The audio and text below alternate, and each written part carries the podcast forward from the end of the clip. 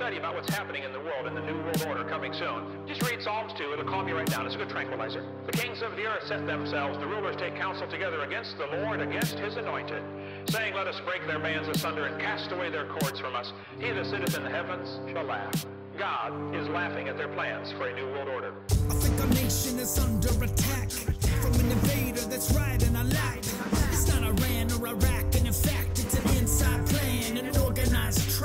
No other country that I'd rather be than the US of A, the land of the free, the home of the brave. But what can I say? It seems like our freedoms are melting away as each generation becomes more complacent, lazy and ignorant, scared, independent, afraid to be bold and stand for what's right, enslaved and controlled and frozen with fright. The only thing needed for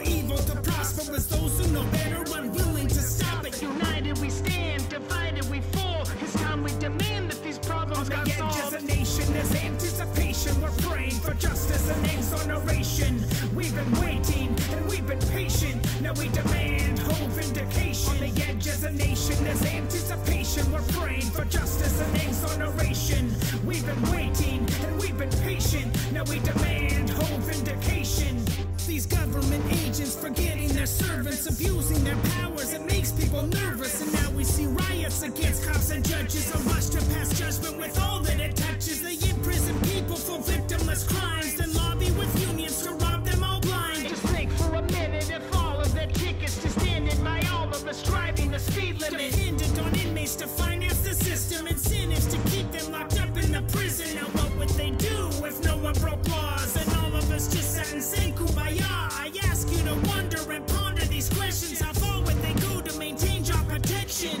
Seduction that feeds us corruption, and most of us all sit around and do On the edge as a nation, there's anticipation. We're praying for justice and exoneration. We've been waiting and we've been patient. Now we demand whole vindication. On the edge as a nation, there's anticipation. We're praying for justice and exoneration. We've been waiting and we've been patient. Now we demand whole vindication. Creating criminals, losing our sovereignty. Prisons with interest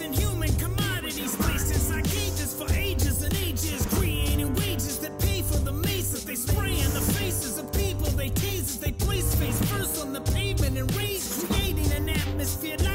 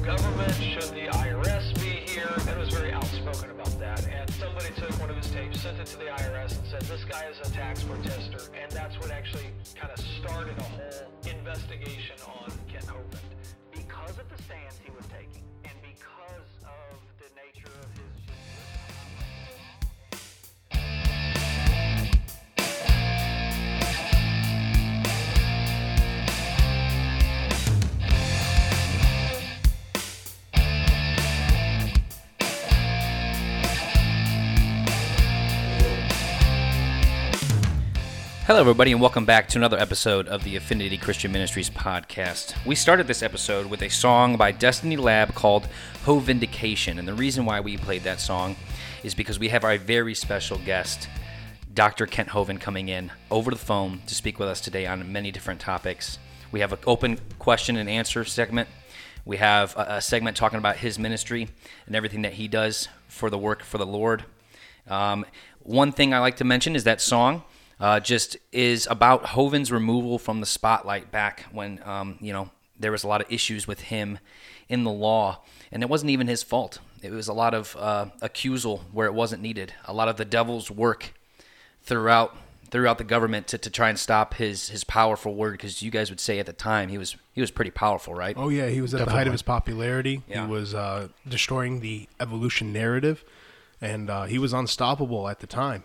and then all of a sudden, when he was making the most headway and the most, uh, when he was at his most effective state, is when he gets removed. So we're excited to have him on today, and uh, we're going to talk about creation, evolution, and uh, we're also going to lead into end times here. We're going to talk about a variety of topics, ask him some questions, and uh, it's going to be a good time. Yeah, I mean, it's going to be awesome because we're going to get into those things. I mean, there's a lot of people out there right now thinking, uh, as Christians or even non-Christians, right? You've got so many years of evolution in your mind, and uh, you know Kent helps shake that loose. And we're going to hear about those things. You, as a Christian, um, got to realize that you can't fit evolution into your Bible because it doesn't exist. Evolution is the religion of the devil. Period. It was there to set it apart and uh, uh, against God, not to coincide with. So, as minute you try to try to twist the Bible to fit evolution, uh, you're going to actually start to create a false narrative from what the Bible says itself. Um, but uh, we're going to go ahead and give uh, Kent a call in now. Yeah, it's going to be great. So, everyone, today we have Dr. Kent Hovind on. We're going to be talking about creation, evolution, uh, and we're going to have some Q and A with him. So, without further ado, everyone, Dr. Kent Hovind. Uh, Kent, would you like to go ahead and give an opening statement about what your ministry is about and uh, uh, what you've been up to lately? Oh, well, thank you, sir. Yes, sir. Good to be with you. I was a high school science and math teacher 15 years. I became a Christian 51 years ago tomorrow, and my birthday into God's family. And as I taught high school science and math for 50 years, I quickly realized there's quite a conflict between what the science books teach and what the Bible says. I said, somebody's lying. So 30 years ago, we began a ministry called Creation Science Evangelism, using all the scientific evidence that says, hey, the creation story is true. God made the world in six days, about 6,000 years ago. He made everything, including dinosaurs, at the same time. And the evolution theory is the dumbest and most dangerous religion in the history of the world. Amen. And that usually that usually fires him up. You know, that's awesome. You had me going there for a minute. Um, So, so Kent, uh, you know, now uh, you have uh, a- wonderful location that you're uh, building up, and uh, that's Dinosaur Adventureland, correct? yes, sir. Lenox, Alabama, straight north of Pensacola, 70 miles out in the middle of no place. Population 35. And I'll tell you what, you know, when we came out, we came out and visited you. Uh, it was right there that week before Christmas, um, and uh, we had a blast uh, there. And you know, uh, Mason and I, we helped, and, and Shane, we helped set up the uh, the satellite dishes there, the two of the farthest ones. And um, you know, that was a it was a great time doing that. And even you know, as I explained to people when I came back home to let them know, like you know, it's neat. Each thing has like a life lesson, a science lesson, and a Bible lesson at each point. Um, so it was enjoyable, and uh, not only if you were a kid, but it was enjoyable as an adult as well. Um, so and, and we loved, uh, you know, just the whole community effort out there. It was beautiful uh, thing to see and watch. Uh, definitely enjoyed, you know, Bible study and and the, and the conversations that, that are going on around the Scripture. Um, it's it's a very healthy environment. Well, thank you, sir. We've had 80 baptized here. Lots of people get saved. We've had thousands come take the tour. Uh, it was a gravel pit for 50, 50 years, and it's, it's still got a long ways to go to get uh, tamed down. But it, thank you so much for the dishes. People are loving those satellite dishes. They're 1,900 feet apart, is our best guess. Wow, that's And amazing they work, too. and you can talk to each other just like you're standing next to them. I know. I, when I was telling people about that, they look at me like, "Seriously? There's nothing connected? No wires?" I'm like, "No, it's just these focal points from from you know the the sound waves carrying across." I said, "It's just amazing to have that conversation that far away without having to uh, use anything else other than your voice." Um, it is. Right. It was. It was a lot of fun actually getting it dialed in because at that distance, it is very touchy, right? You know, whether you step Oh, yeah. in a couple Oh, yeah. feet in, couple feet out, changes changes whether or not it actually works. So uh, that was very interesting. Um, you know, Dr. Hovind, uh, we've got some questions and stuff too um, to ask you. You know, just regarding um, everything we have going on in this world right now. We've got so many youth, right, that are growing up in the school system, and whether they're Christian or not, many of them are in the public school system. So they've got you know 18 years of this evolution teaching before they even go to the college level where it just you know seems to get exponentially worse. But so they've got all this programming right that happens. And now maybe some were christians the whole time but maybe some are new christians you know uh, finding the lord. And then they're trying to fit evolution into their bible because they can't seem to shake off the fact that they're being duped or lied to throughout this whole process. So, what do you say to a Christian who is is looking at that and saying, "Well, evolution's you know it it's real, but somehow it works with the Bible." I mean, what do you what do you tell them about that? Well, first you have to define what you mean by evolution. If you mean there's little changes like Chihuahuas and Great Danes having a common ancestor, well, yeah, that happens. That's called microevolution. That that's as far as it goes, though. God said they would bring forth after their kind, and a Chihuahua and a Great Dane are still the same kind of animal. It's called a dog. So right. that's all. That's all anybody has ever seen. It just doesn't go any further than that. But they want to imagine, SpongeBob style, that the dog and the banana are related if you go back far enough in time. So I encourage kids. I, when kids go to public school, and they con, I, three of them yesterday called me, you know, nearly in tears. What do I do? I said, well, it's very simple. Joseph was taken captive down to Egypt and had to go to the learn the Egyptian stuff. Okay, so did Moses. Moses grew up in Pharaoh's household. He was learned in all the learning of the Egyptians, the Bible says. Right. Well, the Egyptians taught that life evolved from the slime on the Nile River. The slime along the side of the river came alive, and that slowly turned into human. They taught evolution in Moses' time. The Egyptians did. Right. Uh, so Moses learned all that stuff. And then God used him to write the book of Genesis and Exodus. Well, he actually edited Genesis. But I, I tell the kids, uh, Daniel went to school in Babylon, the heathen country of Babylon, and wrote the book of Daniel. So you can serve God anywhere. If you're forced to go to a public school where they're teaching you this evolution, I tell kids if they ask a question on the test that says, How old is the earth? you should say, The textbook says 4.6 billion. However, this is not correct. It's about 6,000 years old. That's really let, good. That's a good way to uh, put let, it. Yeah, let the teacher know, hey, I read the book. I learned what you want me to learn. I don't believe it. Right. I, I think that's a great, great uh, testament for young people to say, like, look, stay strong in your faith. And like you said, just say, well, the textbook said. I love that because it now puts it on the textbook. And then go ahead with your end of things and say, no, but I believe this because this is what my Bible says. I that I that I enjoy a lot. Um, and and kids have to understand too not to be in fear of that. You know, um, whether you receive ridicule for it or not, it doesn't matter. You know, deal with it, uh, but know your word and stand strong on it because that Bible stayed st- has stayed constant for so long, um, and it's just the truth behind it for sure. And one of the funniest yeah. things um, is, is that when he when when Kent ever whenever I hear Kent talk about evolution, now I think to myself like, wow, that's really stupid but before I came to Christ about six months ago, I totally would have backed that up with no question. Oh, so the fact that yeah, evolution. So the fact now, I mean, because every single time he said about slime off of a rock, or I just giggle because it does sound just stupid, right? Silly. it is stupid and silly. And, and you know what's funny, Kent, is today, right now, right? We've got evolutionists, right, running around talking about how everything on its own brought us this far, right, in the universe, in the world with all its complexity on its own. And yet, so why is man fighting? Why are, why are evolutionists trying to fight climate change? Like, if the world brought us this far over billions of years, then I'm pretty sure it would handle itself then, right?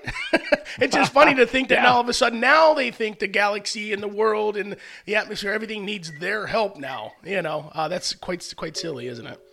It is real silly, but you can't. I don't know how to help them. no, it's it's uh, well, they got to want to be helped. That's for sure. One thing I've learned is it doesn't matter how much amount of evidence that you put in front of somebody. Um, you know, if if they don't want to accept it or even look at it, like I'll send someone a link. Here, listen to this specialist in it. They won't even watch it. They, they refuse. It's like willful ignorance, right? They don't even want to hear it. They don't want to hear it because it could possibly sway their mind, um, and it's that's unfortunate. Um, so, Dr. Kent, uh, would you like to go and share with us some of your uh, some of your best arguments for the biblical six thousand year old Earth against the well, evolution narrative? First of all, I think if you start off with the uh, problem, uh, the world is here. I think we can all agree we're here. So that leaves two choices: somebody made it, or it made itself. Uh, we don't know of any way it could make itself out of nothing, so somebody else had to make it. You know, if you're digging through a pile of gravel and you find a quarter, you don't say, wow, the gravel made this quarter. You know, you know right. this was made by some intelligence. And so the world had to have a creator. Now, when was the creator? When was this done? Well, if I told you that my ink pen in my hand was 14,000 years old, You'd say, come on, Hovind, that's made out of plastic. They didn't even have plastics till after World War II. Okay, it was just that one simple fact narrowed my 14,000 down to 60. Hmm. So just that one fact. Okay, it's less than 60 years old. I still don't know when it was made, but I know it's less than 60 years ago. Right. Okay, so you could point out this is the certain company, Bic Company. Well, they didn't come into existence till 1960. Oh, now you just narrowed me down again. so if you look at the how to tell the age of the Earth, you notice when you pick up a rock, it does not talk, and it does not have a date on it. So we got to try to figure out. It doesn't have things made in China that. written on it. Yeah, it does, doesn't, No, have it a, doesn't. doesn't have a, a, So- a care tag pre- pressed on it No, where you can read it. so- you know? So how do you tell? Well, if you look at things like the moon is going around the Earth, I think almost everybody would agree with that. The moon goes around the Earth once every 28 days. Okay. Well, they notice that the moon is gradually getting farther away from the Earth. The moon is spiraling away very slowly, about an inch and a half a year. It's been measured very carefully for a long time, and they say, okay, the moon is leaving. Nobody argues about that. Okay, well then, that like, duh, that means it used to be closer. Yeah, that, that makes sense. Okay. well, if you bring the moon back in closer, you start to cause a problem because the tides get higher. It's the moon and the gravity of the moon pulling on our oceans that makes the tides. And so, if you brought the moon closer, the tides would be higher because there's a law in physics called the inverse square law. It's like two magnets that are attracted to each other. The closer you get them, the stronger the attraction becomes. Same thing with light and gravity, et cetera. Okay. So when they do all the math on this, they say, man, if we started bringing the moon back in closer an inch and a half a year, you go back 6,000 years, it's no problem. You know, it's 9,000 inches closer. You want to go back 6 million years? Whoa, now you're going to have a problem. You want to go back 60 million or 600 million? It, they've, they've just, they say at about 1.2 billion years ago, the orbit would collapse. The moon could not have been orbiting the Earth 1.2 billion years ago but the textbooks are saying the Earth is 4.6 billion years old. Well, it's kind of like the ink pen. If I said it's 14,000 years old, you'd say, no, it's not. Can't be. It's got to Yeah. be less than 60. Just that one factoid, the moon is leaving us, reduces the age of the Earth moon system to less than 1.2 billion years. Now, the problem is they, they need billions of years. If I told you if you kiss a frog, it'll turn to a prince, everybody would agree that's a fairy tale. But if I told you if you wait billions of years, your frog will turn to a prince. Oh, now that's modern science. Right. it's Very- still a fairy tale. Right. Still right. a fairy tale. Yeah. Oh, yeah. So, in terms of the moon, would, there is the theory that you know an asteroid collided with the Earth, creating one of the, the, the, the pits for the sea, one of the seas. I don't know which sea it is. The Pacific Ocean, let's say it created the, Okay. the crater for the Pacific Ocean t- to form and, and collect its water, and then that explosion, let's say, created you know the rotation of the Earth. It created the moon to circle around the moon. Do you think that has any sort of solidity to it, or do you think that's just trying to be made up with the whole you know age of the Earth and stuff like that? Yeah, that's that's been proven wrong in at many levels many decades ago. That is simply not true. It's called the ejection theory. Something hit the Earth and a piece pop, popped out and became the moon. Well, first of all, the moon is nearly perfectly round.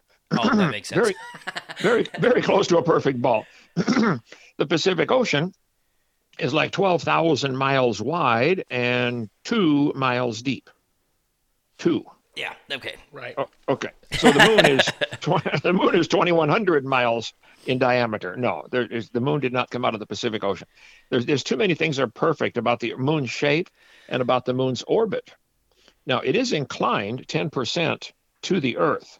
It doesn't circle around above our equator. It's it's tilted off 10 degrees, and I think that's for good reason. That causes the tides not to become just simply stagnant, you know, up down up down, but it, it, it's it's a constant shuffling to keep everything stirred up. I don't think life could exist on certain types of life certainly could not exist on Earth if the moon weren't there lifting and lowering the tides. And the moon is not only in perfect orbit around the Earth; it's the perfect distance. Uh, and the moon acts as a it, it runs interference for us, and a lot of stuff that is headed toward the Earth, rocks and debris and junk flying through space that would hit the Earth, the moon hits the moon instead. Wow. There's And just so, too I mean, many too many perfects involved for that to be exactly. you know, I I was uh, uh, in a forum the other day, just you know chit chatting back and forth with a bunch of uh, people that were not Christian, you know, and um, it's just amazing uh, how much they will want to ignore the the the statistical probability of what it is they even try to teach, right? That okay, everything, you know, let's talk about the Big Bang theory and this, you know, explosion. You go through all these different things and all these. Now here we are today with with millions and billions of processes, not only right here in front of us, it's inside of us or outside of us, throughout the entire globe, throughout the entire world, the universe, and all these things that are working together, right, just to make it possible for us to be alive and to be where we're at, and and for them to even imagine that being uh, just over time, accidental, you know, uh, accidentally on purpose, however you want to say it, over billions of years. I asked him, I said, why don't so, one of you guys, since you seem to be so, you know, scientific or whatever, why don't you pull together with your math friends, your statistics friends, and your science friends and go ahead and calculate the probability of what you're saying? And then, you know, then go out and play the lottery every day because Yeah. at this point it, it would be lottery would look like you could win every moment you know at that point because i don't even know if their calculator will be able to hold up to the statistical probability of, of the evolution theory in, in general it's um it, it's it's so far reaching you know Yeah, I believe it's uh it's 10 to the 164th power probability in a in math. I think the statistical probability is an uh uh the statistics of impossibility is like 10 to the 51st power. Yeah. Anything past that is is considered Impo- mathematically impossible. impossible. And the evolution in uh, evolution theory, I believe, is calculated to be to the 164th power. So one one question I did have for you, Kent, is you know to what point do scientists? I- To, to me, I don't have any sort of degree. I don't have any sort of. Uh, I, I, I'm not as smart as someone that may have a doctorate or even just a bachelor's degree in science, any of that stuff. Where, at what, at what point does this stop? Because we don't have degrees, and we can see that it's quite silly. So how are I mean, is it just blind blind ignorance? Is it just willful willful ignorance? Like at what point does this stop? Where someone says maybe creation is the right answer. Well, I don't think you need a degree at all. You got common sense. I mean, you can look and see dogs produce dogs. A five-year-old will tell you that. right amen Now, secondly, many people are educated way beyond their intelligence.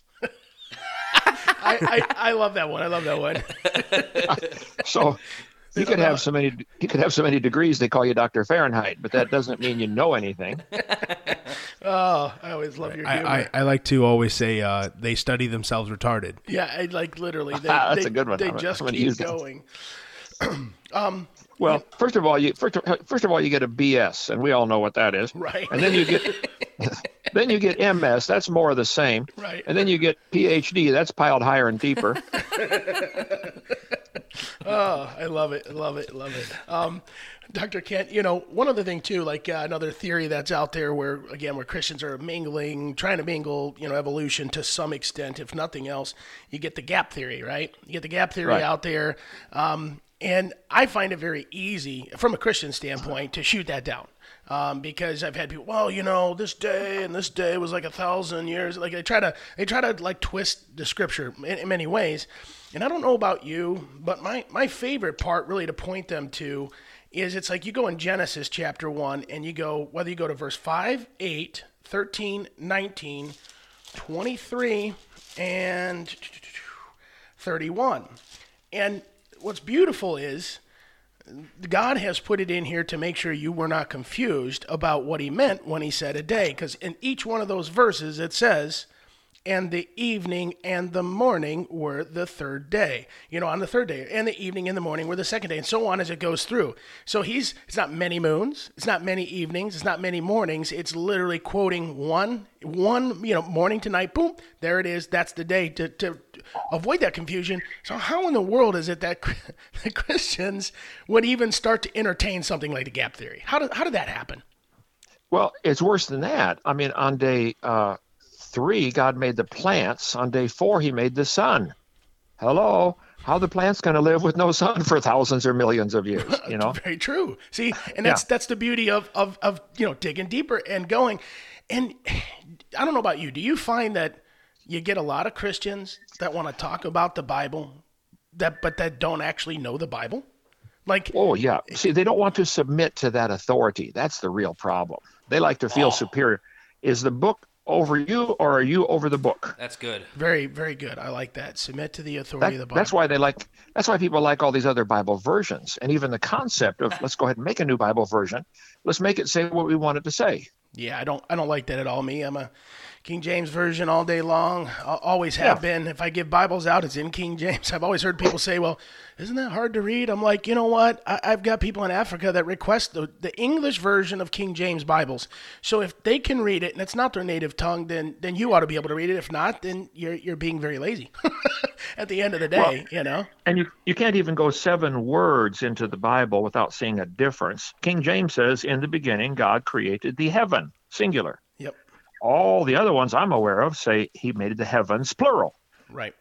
So you got a mistake or a problem, at least a contradiction, in the in the on the seventh word, and it gets worse from there. So yeah, Yeah, I know. It's like when you do that study, you know, folks, uh, when you're listening out there, I mean, if you really get into the study of all the changes in these scriptures and what's going on, it's it's dangerous. The devil is smart. Uh, he's smart enough to take take the Bible, allow it to be produced, but he'll reproduce it uh, in changing and taking glory away from a God, from God, and and you know, and his miraculous power and things like that. And they start to change the meaning of verses, and not to mention, there's a lot of them that omit verses as well. Uh, that I've Oh. learned, and it's dangerous.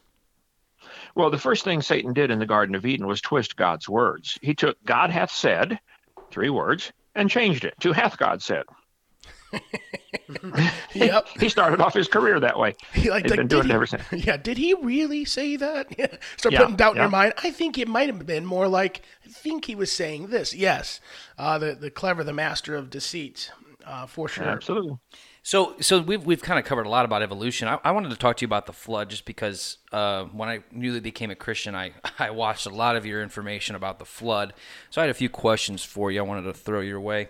Um, and the first thing, really, let's let's start off with with Dinosaur Adventureland. Where did you come up with that name? And um, it- it- you know, when if someone's not a Christian and they see Dinosaur Adventureland, they may be thinking that it's a museum. It, it's got a lot of fossils. So, uh, you know, what what aspect target wise were you trying to go with with the name? Let's say Dinosaur Adventureland.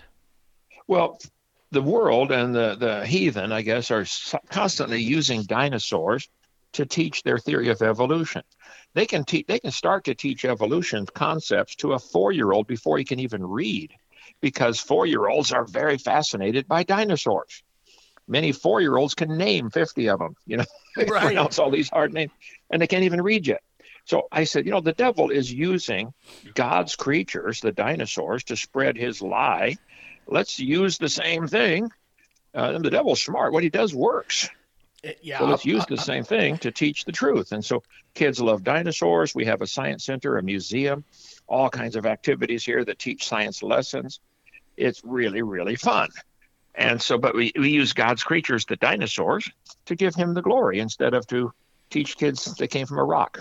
I see. I see. most definitely. Now, when we when let's say I were to go into a museum, your museum, any any museum, and I'm seeing these full skeletons of, of a Tyrannosaurus Rex, let's say, how complete is that? I know there's a lot of evidence out there that says you know they're barely any complete. You know, what was what is your opinion on their completion? Uh, many of them are, are not complete, but that, that's not an argument worth making. I don't fight with them at all about what did they look like, how big were they. Forget it. It's not worth it. Oh, well, it's that makes true. sense. Some have been some have been built on some really tiny fossil fragments, you know, uh, but it doesn't matter. The fact is, it, w- what they look like doesn't matter to me. I don't. Uh, when they lived, that's that's important. That's I the see. argument. You got to Yeah. fight It's the fight. dis- It's yeah, worth fighting. It's a, yeah. There, there's a distraction. I think. Um, And uh, James, you had another question Yeah, also for me. I mean, just let, now let's let's move to the flood. You know, we we, we find a lot of dinosaur bones. I, I had a question um, that I, I was posed to me by by a good friend of mine that I'm trying to you know witness to. They asked, why don't we find um, as many human bones as we do dinosaur bones, if there were, which there were, humans before the Great Flood? Is, do you have, happen to have an answer for that? Yeah, it's pretty simple. A couple things I would consider here. When God made the world, it was full of animals and full of plants and not full of people. There were only two people. Correct. Six, 1600 years later, when the flood came, it is still full of plants and full of animals and still not full of people. Correct. I mean, they waited they waited till they're 100 years old to have kids. Every time So- I every time I look look something up with you in it, I feel so silly. well, so I, I would well the first the first thing I would say is they probably were a lot less people to drown than there were animals. They just weren't as many That there. makes sense. The world wasn't. Secondly, people are smarter than animals. At least some people. and so they would probably they'd probably figure out a way to avoid drowning until the last possible minute. You know, they'd grab on floating log mat or quick build a raft or you know try to survive for a few weeks or months. So people would avoid drowning until the last minute, which means they would be buried on top and they would not fossilize. that makes sense. You have to be buried under the ground to fossilize. So anything like after any flood, if the animals land on top, they simply decay, decompose. Uh, they don't, don't turn to a fossil. Correct. So I think the, the third thing to consider is probably the people before the flood were much larger, like much larger, 10, 12, 14 feet tall is one, you know, who knows. The Bible says there were giants in the earth in those days, and they were living law, lots longer, like 900 years, according to Genesis chapter, uh, chapter 5.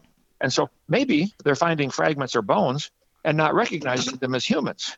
Mm. They're saying, "Wow, look at the size of this thing. This must be a, A T-Rex. you know, giant, a giant sloth or a dinosaur." So those are those are some considerations. Of, now, first of all, there have been a lot of human bones found.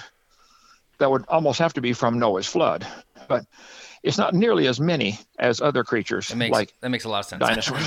Okay. yeah, no, fantastic, fantastic. So Okay, so a couple questions on that as well, Dr. Kent. Um, now we have found uh, evidence of humans being buried in the same stratified layers as dinosaurs. We've seen that with the uh, the Avis Delkin uh, area. I think that's over in North Carolina. Um, and we, we do find these over over the world where dinosaurs and humans do share the same grave in the same stratified layers. Uh, do you do you think that is a complete nuke to the entire argument that they lived in separate times? that that is one of many nukes that goes there. I don't think I don't think we need to find the the bones together. No one has ever found human and chicken bones in the same rock strata. Does that prove humans and chickens did not live at the same time? right. Uh, no, chickens are still alive with humans. I got some in my yard out here. Okay, so, uh, so I think that the finding the bones together is not necessary for the argument if some are still alive. right. There have been thousands of sightings like Loch Ness Monster, Lake Champlain Monster, you know, in the Congo swamp in Africa, Mokele and Mbembe. And I covered that on my video number three, seminar part three, drdino.com. You can go there and watch that right online, I believe. But uh, there's just been overwhelming number of sightings of dinosaurs that may still be alive. So finding the bones together, it would be interesting, and I think it's been done. But it's a moot point if some are still alive. Like him, finding human and chicken bones together would probably not make the front page of the newspaper. Right. right and to give people a, an idea of like some of the dinosaurs that have been sighted uh, because me myself dr ken I, I do love looking into this and there are tens of thousands of sightings every single year there's there's actually entire websites that are built as databases for dinosaur sightings um, we, we've seen um, in South America that there have been sightings of ankylosauruses. Uh, we've seen pterodactyl sightings here in the United States, in Indonesia, and in Africa. Uh, also in Africa, we see sauropod sightings like Mokele Mbembe, and even some tri- uh, triceratops sightings, uh, which the natives in uh, Africa call Ngoubou. Um, so it's very interesting to see that there are still tens of thousands of these sightings recorded every single year from different people. Uh, I do think that there's something to look into. Uh, for me myself, I like to maintain what I call the 99.5% rule. Of all sightings, I, will I'll be willing to go and give the skeptic the advantage and say 99.5% of all sightings and recordings of these creatures are either misidentifications or fakes, right?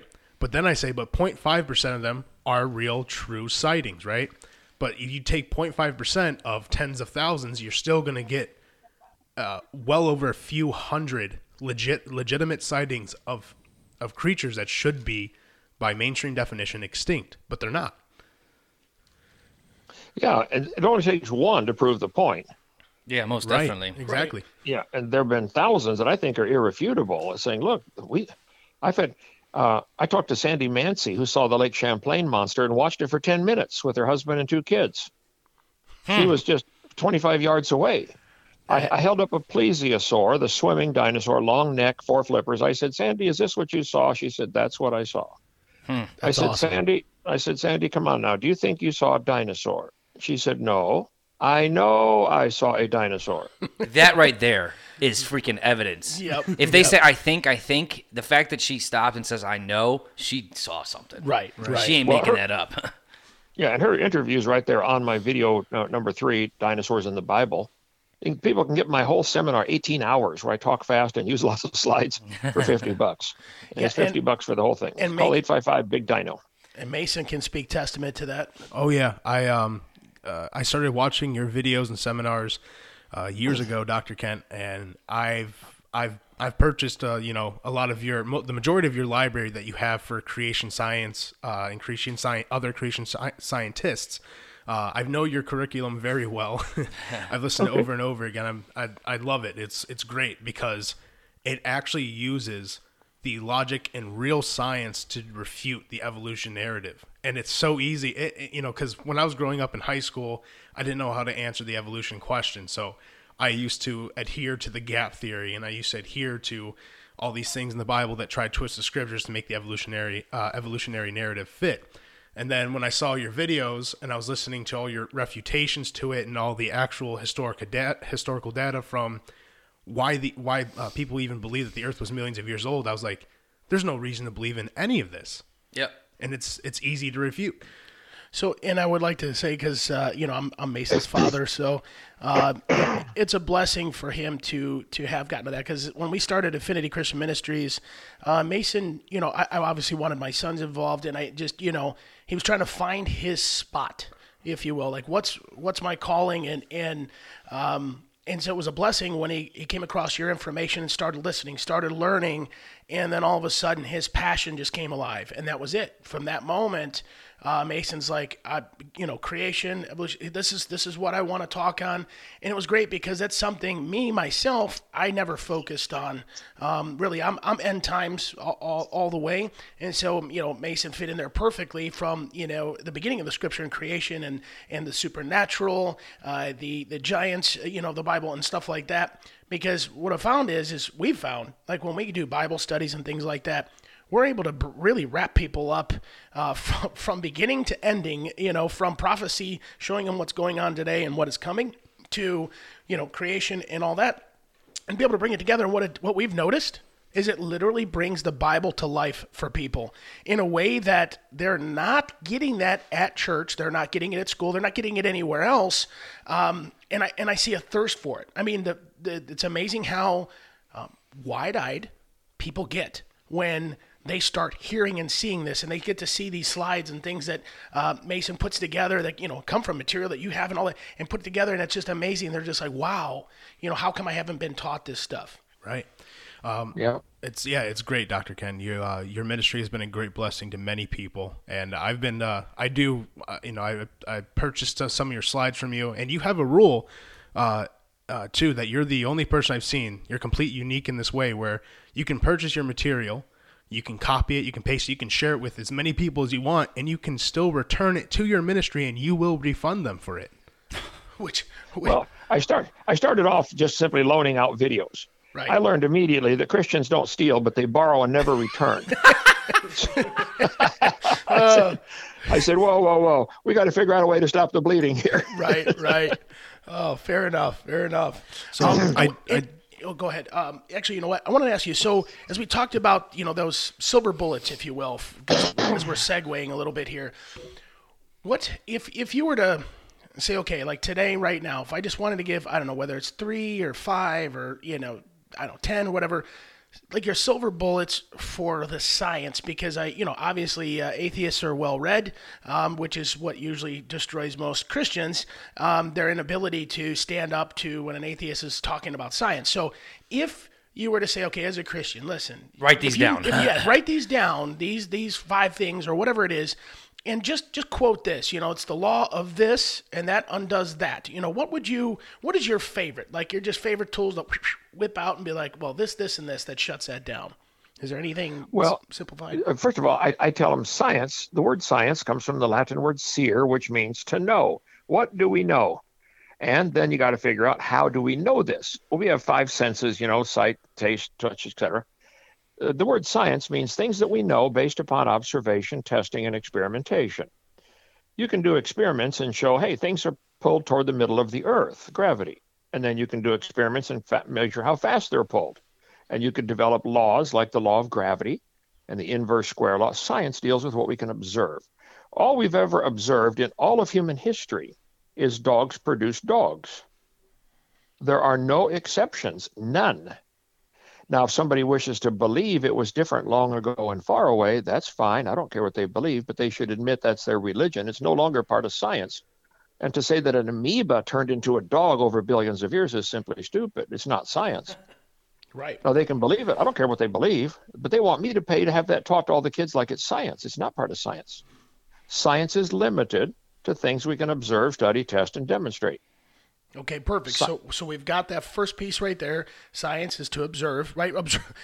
it's like a mall cop, right? Observe and report. Um, Yep. uh, and so and then so what we've observed is kind produces kind, and that's that. That's all we've observed. Anything else, like you said, is nothing more than a made up. It's made up stuff just to kind of maybe fit a different narrative or whatever. But it's not observed, so therefore it's no longer science, like you said. It now it's a religion. Right, and it should not be in science class. True. I was in a debate yesterday with somebody, and they said, "Well, maybe we should teach both creation and evolution in science." I said, "No, no, we should teach neither.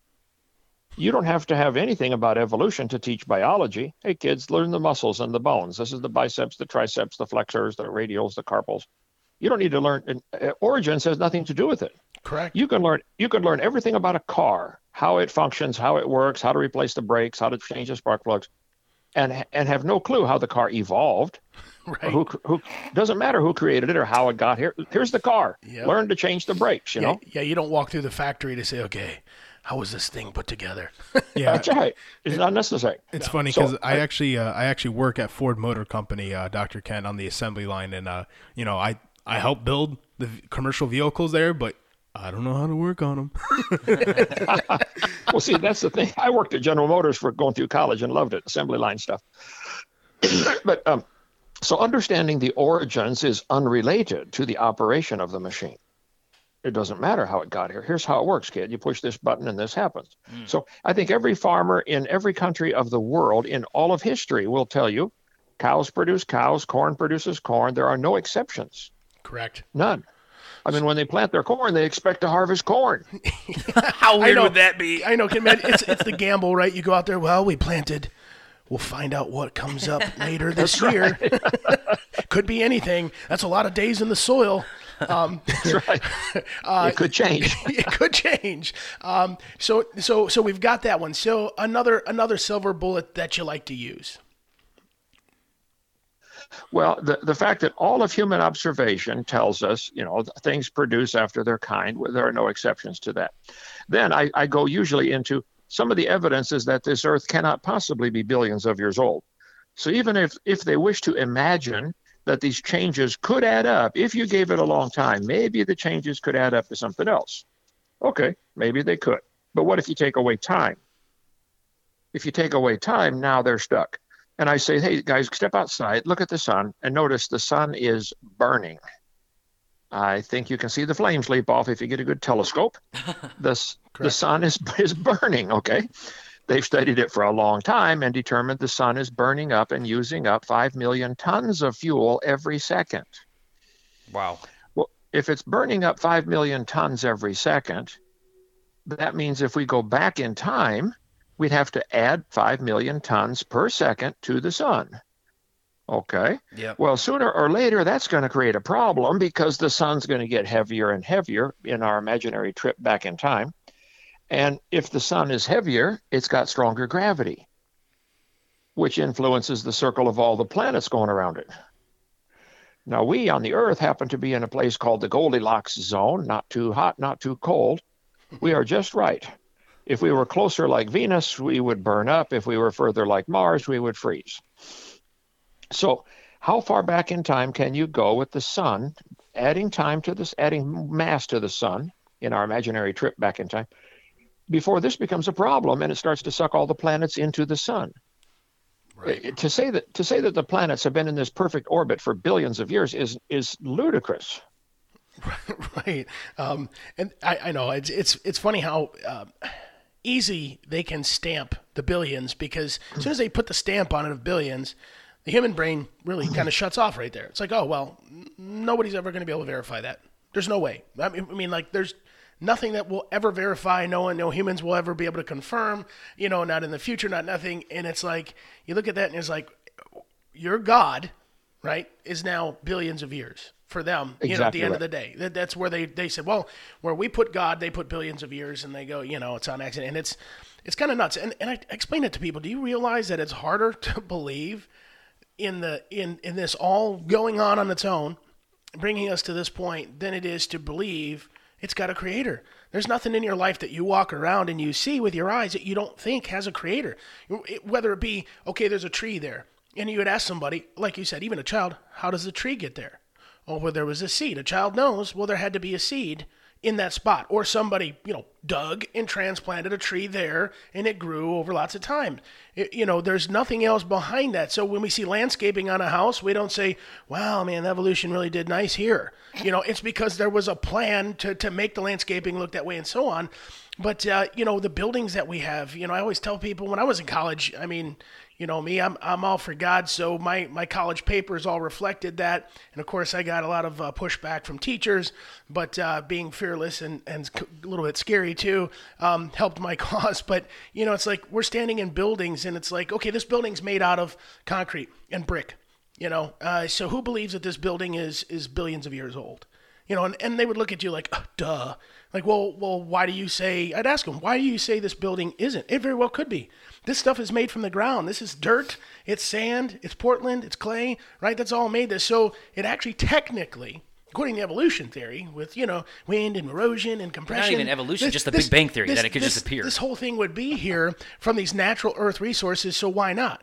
You know, and they're like, well, because look, each brick is so similar to the next brick and so on. And they're literally talking about the pieces of this, right? And I said, and and so you're inside this building, you say, oh, these bricks all look very similar and they're put in a certain way to make this whole structure stand up. And I asked him, I said, Are you confident that this structure won't collapse on you? Well, yeah. I said, Why? Well, because they use engineers and da, da. Oh, They, yeah. they built it. Yeah. So an engineer, right, had to engineer this. But quite frankly, here you are on planet Earth with all these things happening so the structure stays up and you stay alive. And you look at human to human to human to human, We're all very similar. You know, we've got eyes, we've got ears, we've got nose, we've got mouth. Like we, we understand the process. And you're going to say, no, these humans, no, no, they're, well, I'll tell you, they, those happened on their own. But those bricks, those bricks had to be man-made you know and it's it's funny to, to see their look like okay that does seem a little silly to to to start to look at the complexity of a human and says that happens on its own and look at the simplicity of a of a single brick and go that can't be erosion. That can't be a billion year old brick you know? It, it had to be men touched it you know? So i don't know. It's it's frustrating sometimes to uh, watch the circus of it all you know Well, see, you got to in Second Peter chapter three. He said the scoffers are willingly ignorant. yeah They're ignorant of the creation, the flood, and the coming judgment because that would have to change everything about their lifestyle. I was at, speaking at Berkeley University. Nobody would debate me, so I just spoke for an hour and really angered some of the atheists out there. Afterwards, this big old football player came up to my sales table, going to get you know, my videotapes. People are buying my videos and books, and he said he was fuming. He said, "Evolution is a fact." I said, I said, calm down, son, calm down. I said, let me ask you a question. Suppose what I said tonight was true. Suppose there's a creator and you chose to accept that. Would that change your lifestyle any? He was real quiet for almost a minute. He said, man, that would change everything. I said, all right, good. Now let me ask you a second question. Have you chosen to believe in evolution because you really have some evidence or because you like the freedom it gives you from God's rules? He was real quiet again for a minute. He said, Well, I believe in evolution because I'm horny. I said, Okay, son, every male of every species, from termites to whales, understands that one. but that doesn't give you a right to reject God. Like, hello. right right So, Doctor, Ken, I got three more questions for you, and then we're going to move on to some end times discussion. Okay.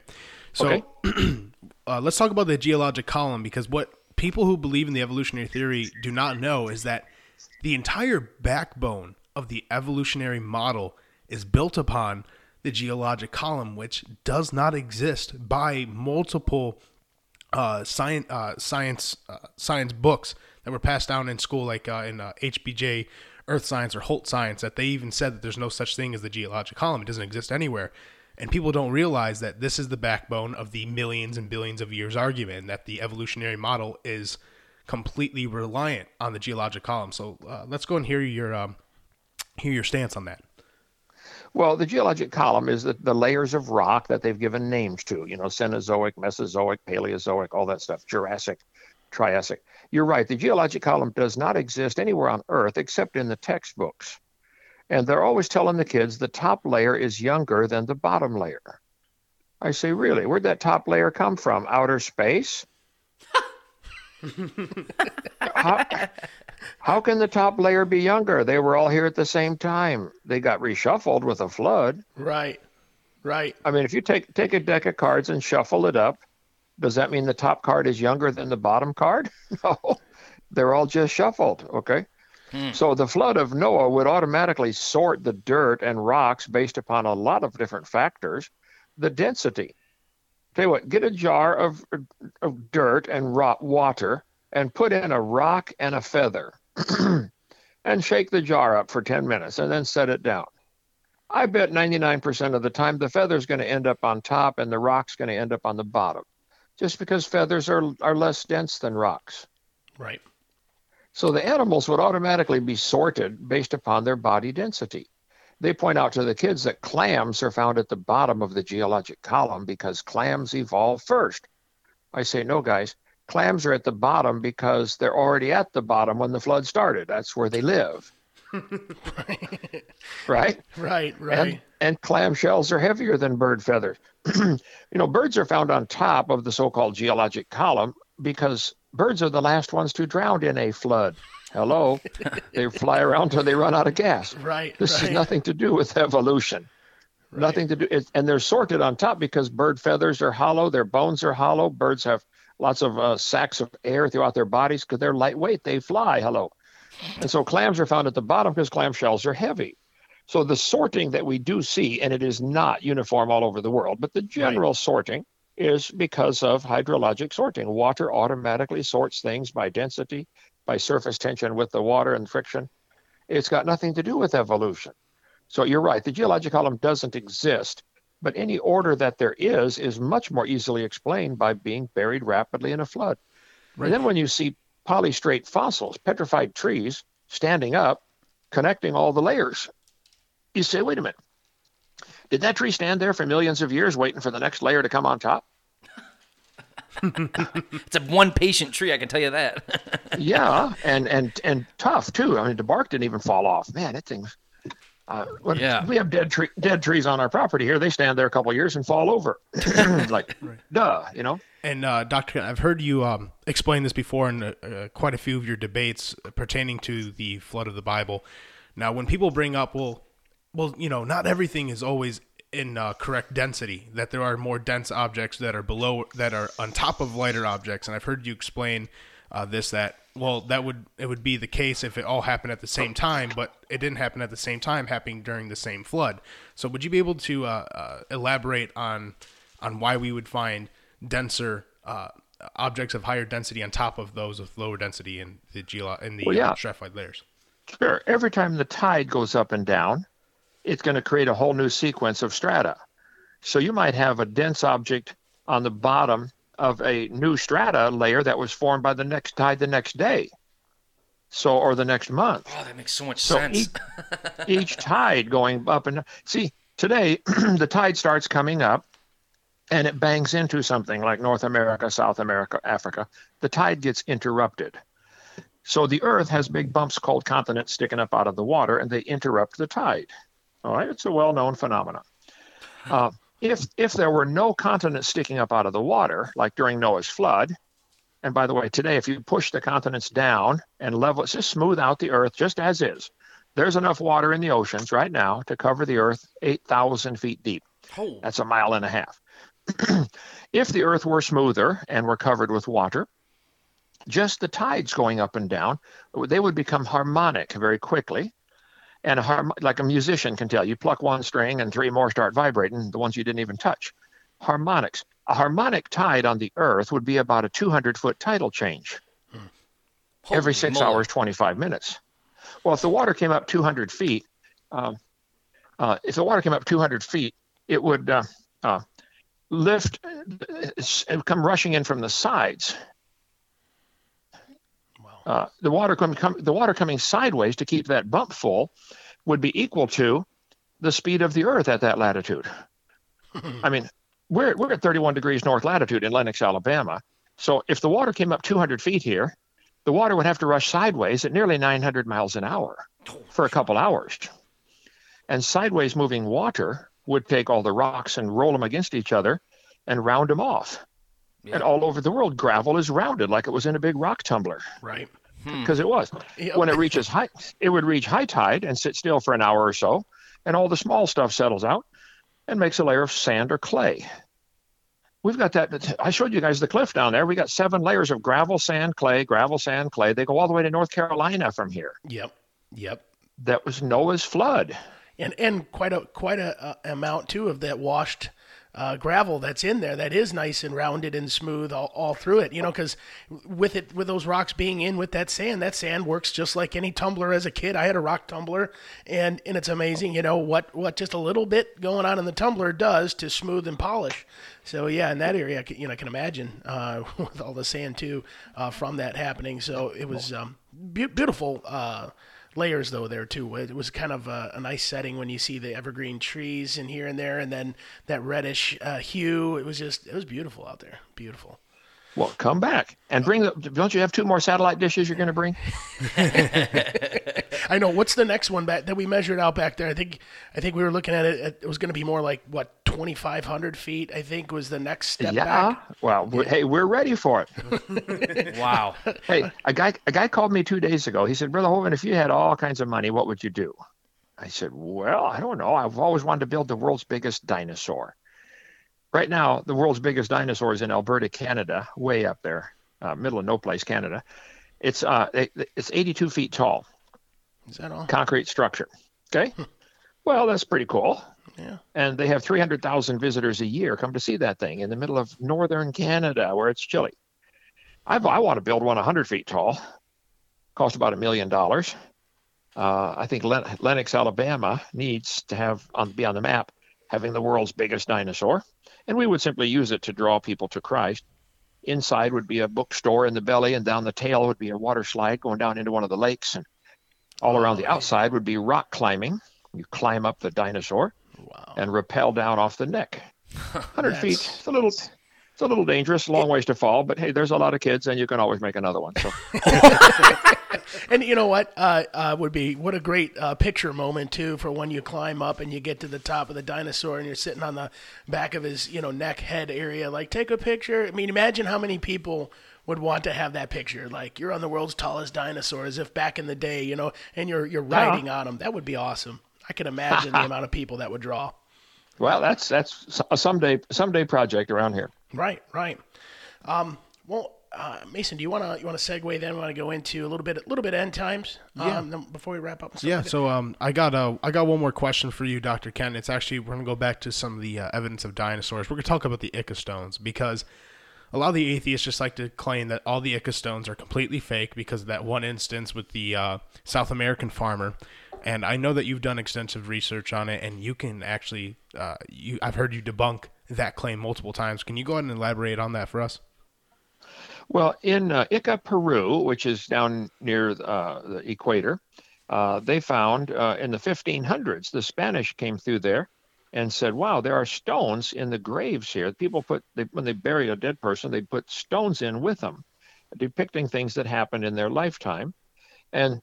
These stones have strange creatures on them we've never seen before. They sent some of the stones back to the king or queen, whoever of Spain, and they said, "Wow, we don't know what this is. That's strange."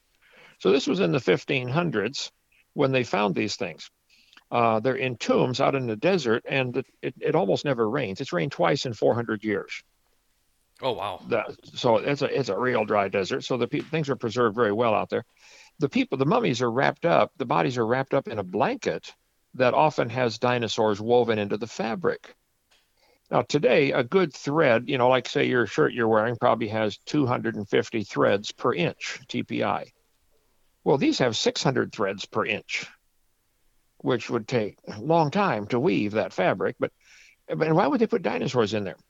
So, um, the there's a farmer down there who owns a property where a lot of these graves are, and he digs out the stones and sells them. He was, and the government of Peru has a rule: you cannot disturb graves. They have a law. If you disturb graves, you go to jail.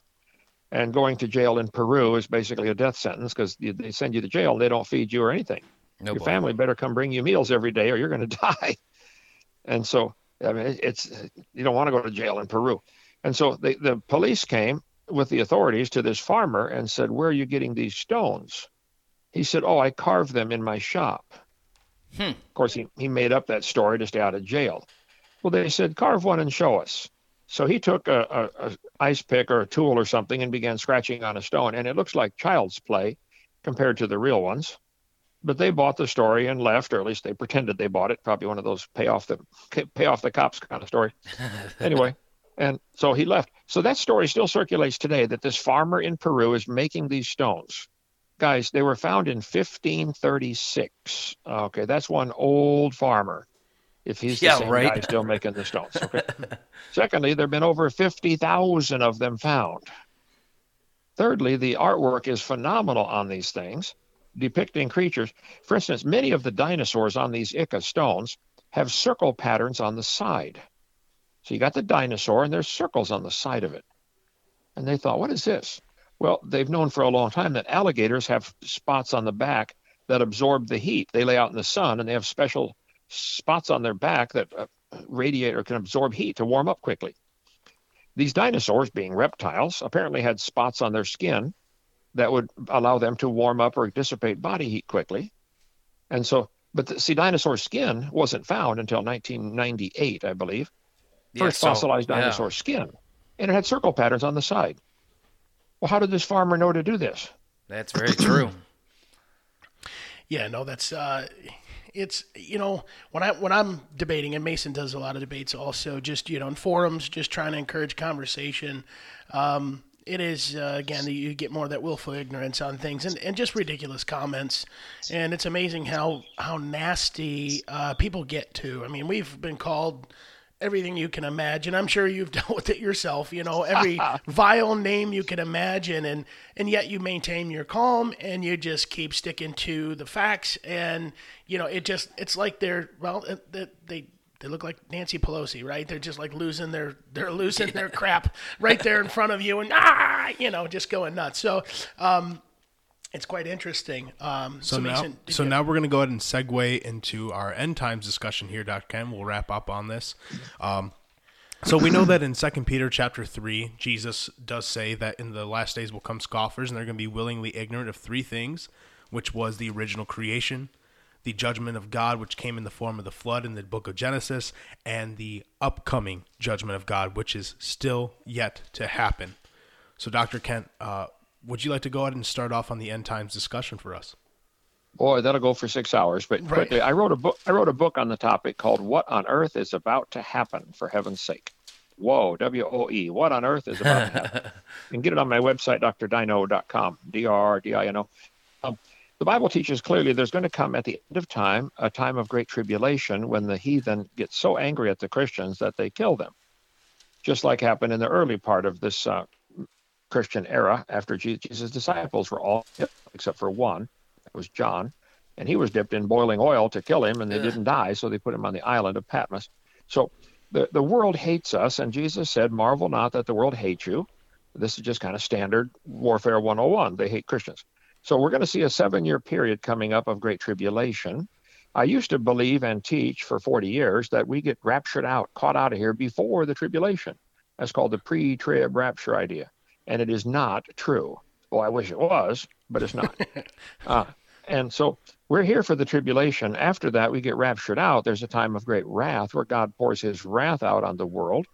That comes in the day of the Lord, uh, which is the thousand year period, the end of time. So I have no idea when this is going to happen. But while I was writing my book, uh, I, I published parts of it at a time on the internet. And somebody said, Brother Hovind, when do you think the Lord's coming back? I said, well, I don't know, but if I had to guess, I'd say 2028. And I give all my 10 reasons why in my book, why that why I chose that date. And that would put this tribulation starting in 2021 uh, next year. I don't know if anybody realizes this, but it's 2020 right now. Yeah, it's coming up quick. Yeah, I mean, I don't know, and I'm not setting a date. I'm just saying, if I had to guess, that would be my guess. We Right. know Jesus was not Jesus was not born in the year zero. Our calendar's off. Some Catholic priest made up the Gregorian calendar that we currently use. He was probably born in about 4 BC. So our, our calendar's messed up, which means he would have been crucified in about the year 28 on our current calendar. Hmm. Now, why on earth are we calculating our calendar from the birth of Christ? What did that change? We should be figuring our calendar from the resurrection. Yeah. That's when everything changed. Right. So really, we should we should go from the year 28, and almost all things in the Bible happen, you know, right on uh, right on schedule on a thousand year mark. There are major events, you know, like the call of Abraham to start the Hebrew nation, the call of King David, uh, in 1000 BC. So I just suspect that uh, in 2028 it's going to be 2,000 years from the resurrection, and that'll be the end of of the gen- time of the Gentiles. And and we're gonna God's gonna come back. So And, you know, um, because with the uh, end times, it's something that uh, I, you know I love to, to specialize in, and not that um, I always tell people like, look, I'm not trying to um, be able to identify every little step of every little piece. Like you get lost in the weeds, you know, so to speak, right? And but Right. I, I do like to focus on the things right that are a little bit easier to spot um, and to simplify the process and say, look, there's going to be a lot of other things going on in here and in between that you could miss. There's some things, you know, when we look at the prophecy and Revelation, that if you have the imagination that this piece is so devastating and it's global, um, then you're you could look right past an event that already occurred um, at a different level or was on the other side of the planet because you know you didn't witness yourself this piece or that all of a sudden you know you think it hasn't happened yet so for for myself i like to you know, when people, I, I, what I found was when you talk about pre-trib, mid-trib, post-trib, uh, I did find out sometimes I argued with people that just didn't know, like, really what that meant. So, you know, pre-trib, post-trib, mid-trib. So, what I started doing was saying, okay, well, listen, where in Revelation do you see the rapture?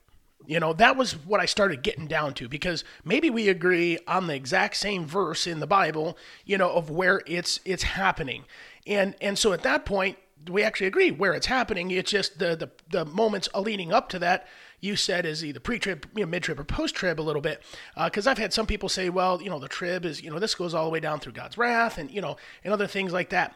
And so, you know, I, I did a teaching on that there with the um, uh, Mark of the Beast and uh, Rapture, uh, particularly, and what I what I found was is you know people have always said you know Lord can come back any day, and I've and I always said to myself now as an adult right is no no he can't prophecy must happen right must be fulfilled in order for him to return and there's multiple things that have to occur but as Christians, you know, they want that warm fuzzy feeling, right? That we're not going to have to endure. Like you said, it'd be nice, but unfortunately, that's not the truth. And and I always ask them, "Where's your scripture?"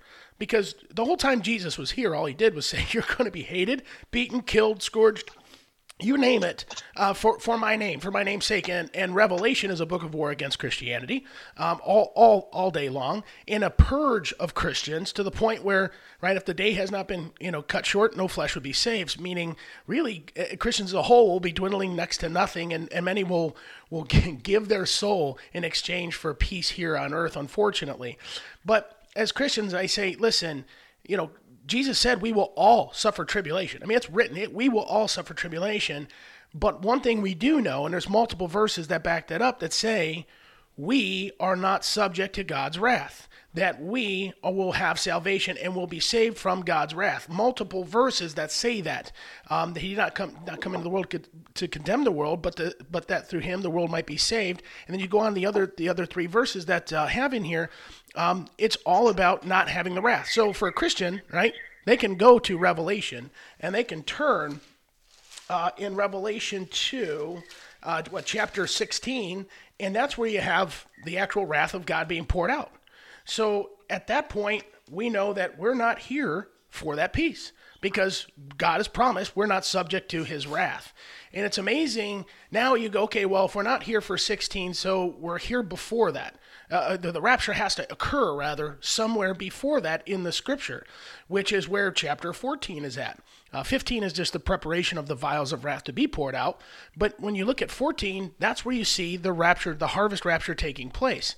And oddly enough, when you go to uh, Thessalonians and uh, Corinthians, both Corinthians say here, uh, what First Corinthians 52, um, uh, 1552, in a moment, a twinkling of an eye, at the last trump, for the trumpet shall sound, and the dead shall be raised incorruptible, and we shall be changed.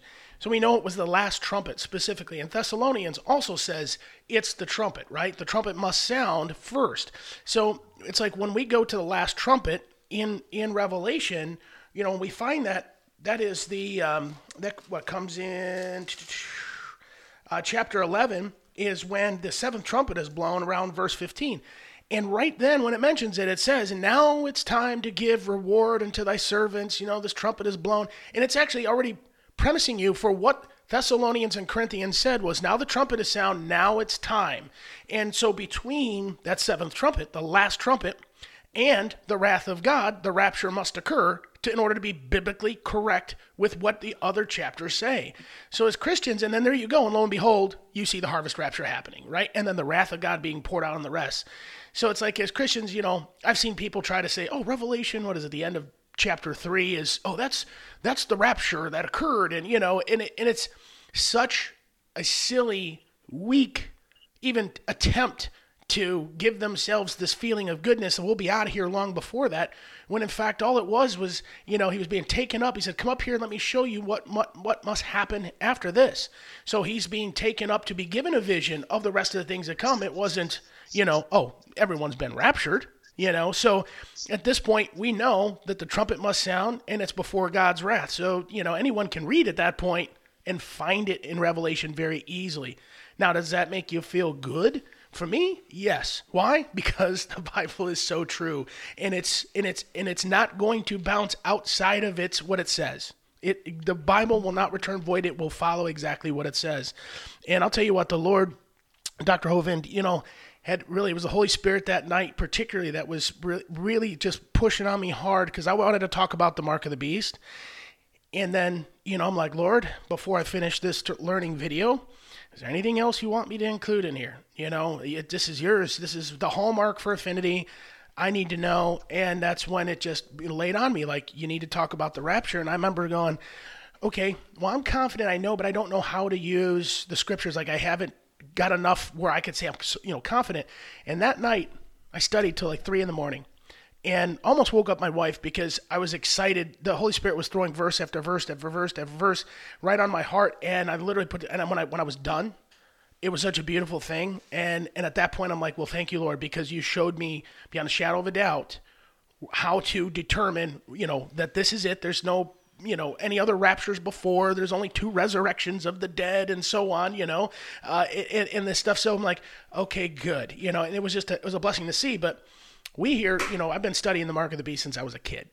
And watching the movement of money and what is going on. And, you know, you mentioned 2028, Dr. Hovind. Um, I, I, don't disagree. I don't disagree that it's going to happen in, in somewhere in that window. I always tell people, they ask me, well, Jonathan, what do you think? I say, well, I think we're in that 10 year mark, you know, maybe if, if that. And, and guess what? Tragedy, all kinds of stuff can change and speed up all of those things very, very quickly. But one thing's for sure is that when the mark of the beast becomes strong, right after that is when the rapture occurs. So it's like going to get to this pinnacle point, and I point Christians to Revelation where it says, right, the, the, the war is after those who keep the testimony of Jesus Christ. That's not any other people in the world except Christians. So we are here for that. We are being pursued for that and being chased. And, right, the beast is given power to overcome us. And that's powerful to, for people to understand and say, look, you were not promised, you know, just peace and, and love and, and happiness here. It's going to be a persecution, and you're going to have to hang in there, right? Hang in there until the end, endure until the end. And of course, don't take the mark because the mark has been here for a long time. What's going on on the other side of the globe with money right now is insane. I mean, literally this year, Beijing goes cashless. Um, uh, South Korea goes cashless as a nation this year. Uh, this is monumental. China now, with their digital currency, is coming out. I've been watching cryptocurrency for a long time, and I'll tell you what, Hovind, this cashless society that needs to be here for the mark of the beast to be true, because it is a global control over all commerce, the ability to do business, period. And in order to do that, we have to be globally cashless. And I can tell you, this is going to happen very, very quickly. I, I, I tell people I think the United States will be cashless within a seven year period. Um, but uh, I know I've chatted a lot on that stuff because it's I'm a, I got a lot of passion for it. But uh, make no mistake, as we watch our money go away, and I've played videos of guys who are not Christian, they're just secular tech people warning people that the governments are going cashless, and when it does, we lose our sovereignty as human beings, and they have more control over us than they've ever had since the beginning of time. And that is what empowers the beast beyond all things. You know, uh, besides it being a supernatural, you know, the devil being behind it, that's what really puts people underneath that thumb. And I don't, I don't know if, if, if you've studied much, you know, on the mark of the beast yourself or not. I haven't really ever, you know, looked into that. So what's your thoughts? Well, certainly the Bible says you cannot buy or sell without a mark. Um, back in 1972, they developed a barcode Yep. that the computers could read. And if you look at any barcode on any product, the first two lines are sk- two thin white, two thin black lines, which is the computer code for six.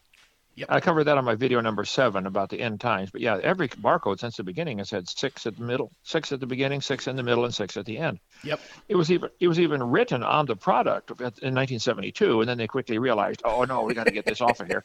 So now they're just unmarked, but the computer still reads them as six six six. Hey, Dr. Hovind, by the way, I have the video of George, uh, George Joseph Laurer, right? The man who ultimately completed the barcode. There was a man that worked on it before him and passed away.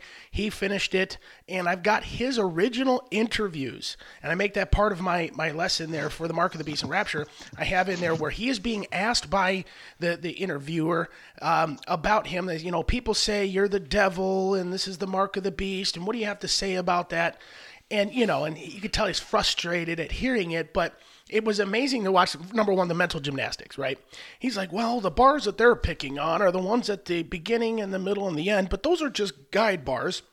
The beginning and the and the end tell it, you know, there's the uh, the, the the overall width of the the barcode, and then the, then it looks for the center one, and then it says, okay, we've got the bars. Now it can read the numbers in between.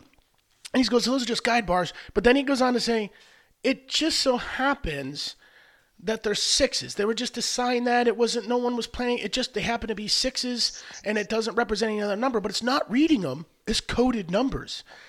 But they are sixes, you know, and it's, it's funny, but it is reading them because the fact is, is, you know, she, you know, if, if you have it as a number one on any one of those bars, a number one, does it still work? The answer is no.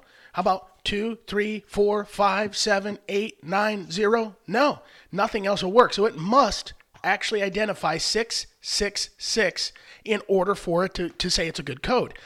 And so as you watch his gymnastics, I, I stopped the video afterwards. I say, now you see, roundabout, he just told you they are sixes. Literally, they are sixes. They cannot be any other number than sixes. And the fact is, is he could have chose any other three digits uh, of you know three three three, or they could have been one two three, or could have been any any other num- uh, combination of there.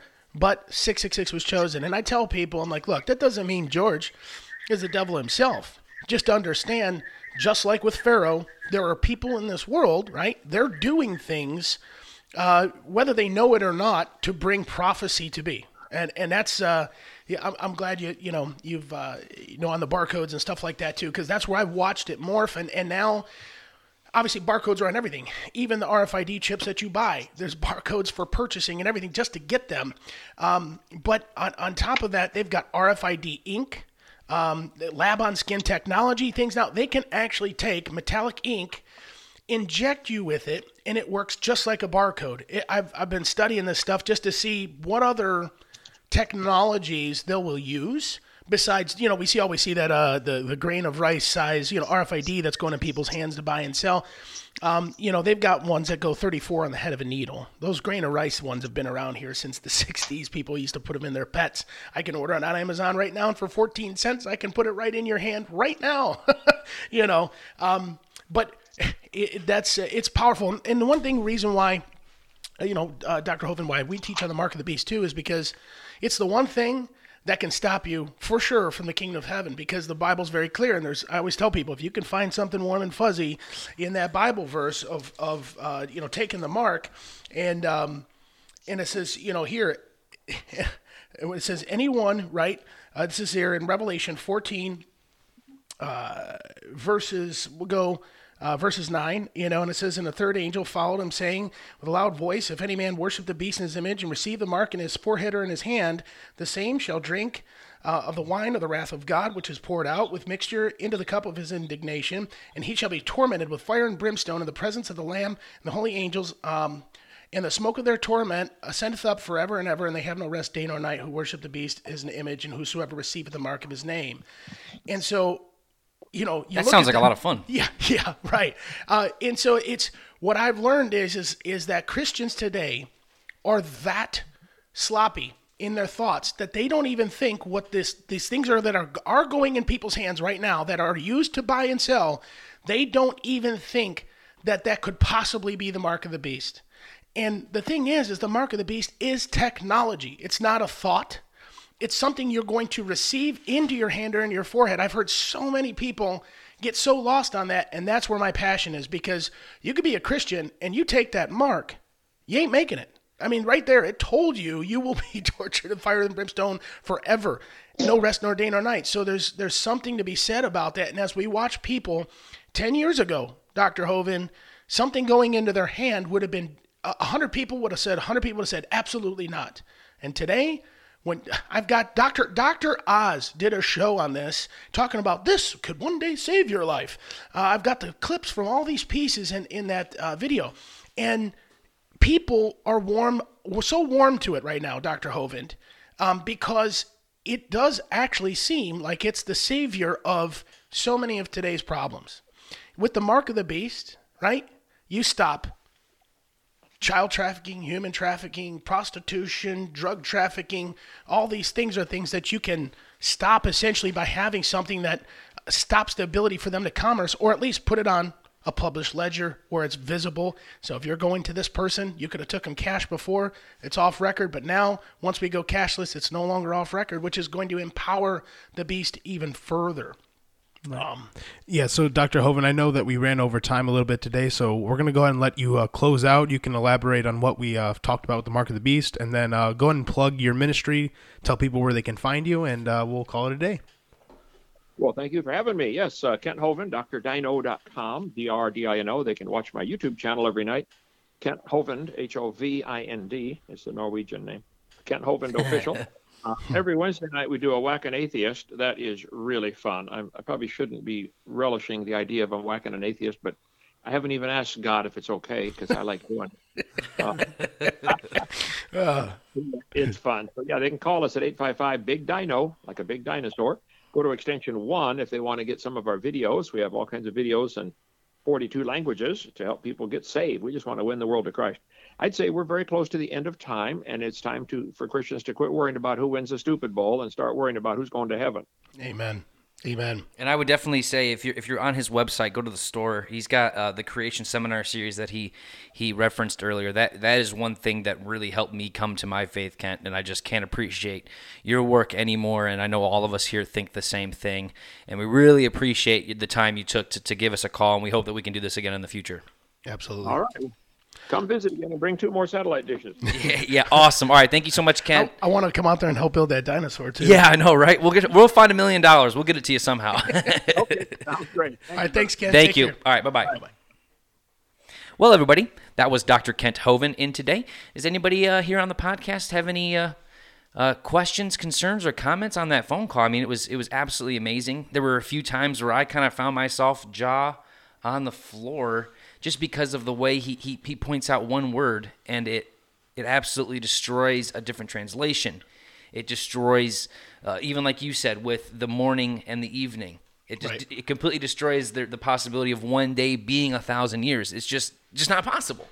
The way we, we review that. Do you guys happen to have any other comments or, or, or anything on that conversation? I think it's just, um, you know, Kent will break it down to be get simple, right? We can get complicated, right? He can get real complicated on things, but in in debunking, right, is about getting to the simplicity of certain things because that's what makes a fool out of the other side, right? I mean, not not that it has to be a you know ten you know ten minute answer. It is well, well that would mean this, and and you, with a simple answer, it undoes that that mind that that line of thinking, and I think Yeah. that's the beauty of it.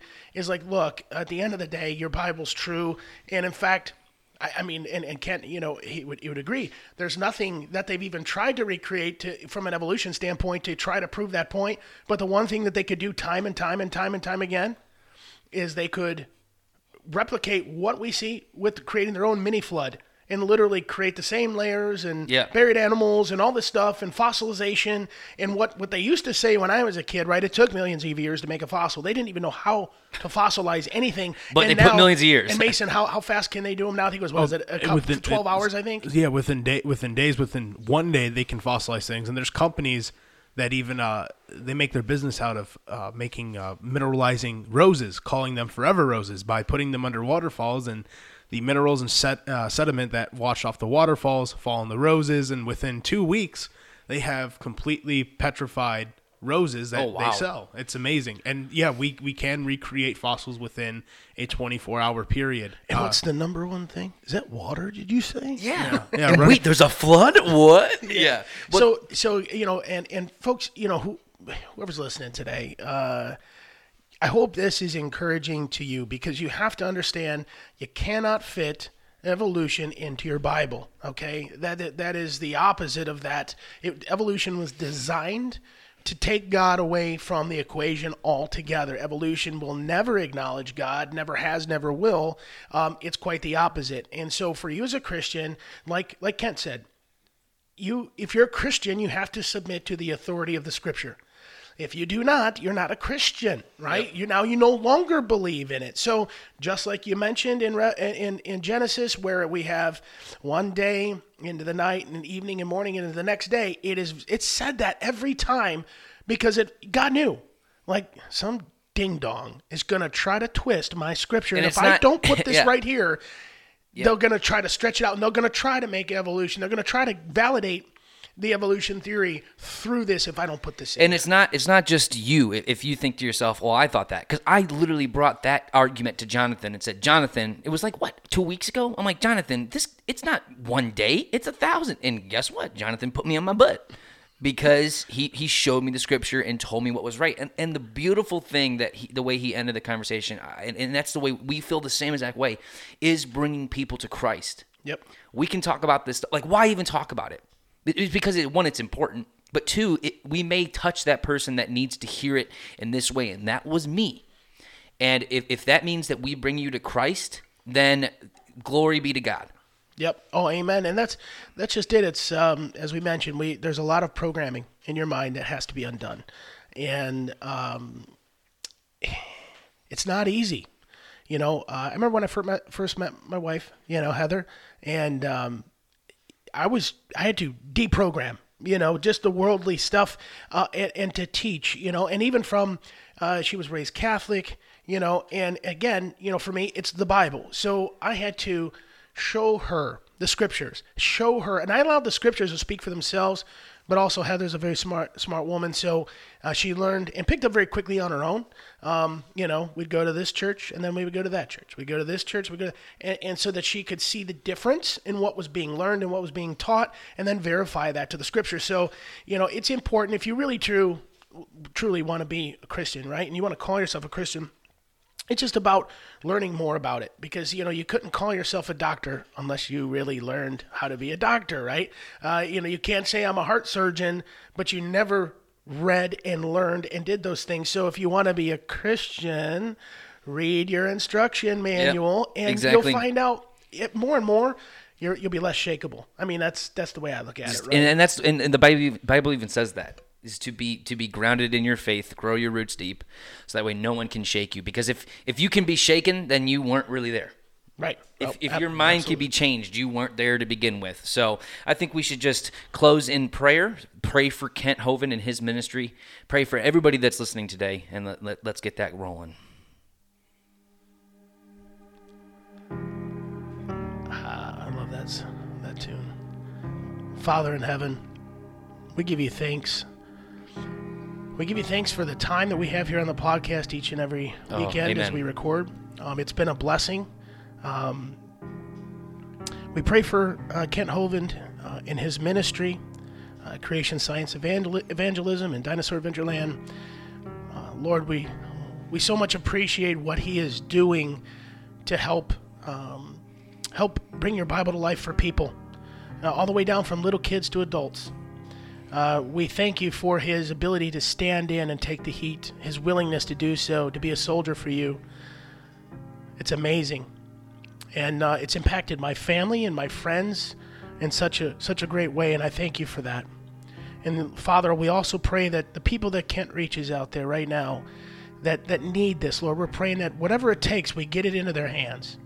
Um, so, Father, you know, as we as we wrap up here today, uh, we thank you for all your sacrifice and all your your love and your blessings. We thank you for what you say in the Bible being true, and we get to see it and we get to hear it, and we get specialists around us to help strengthen that. It's it's such a blessing, Lord. In Jesus' holy name, thank you. Amen. Amen. And thank you, everybody, for listening today.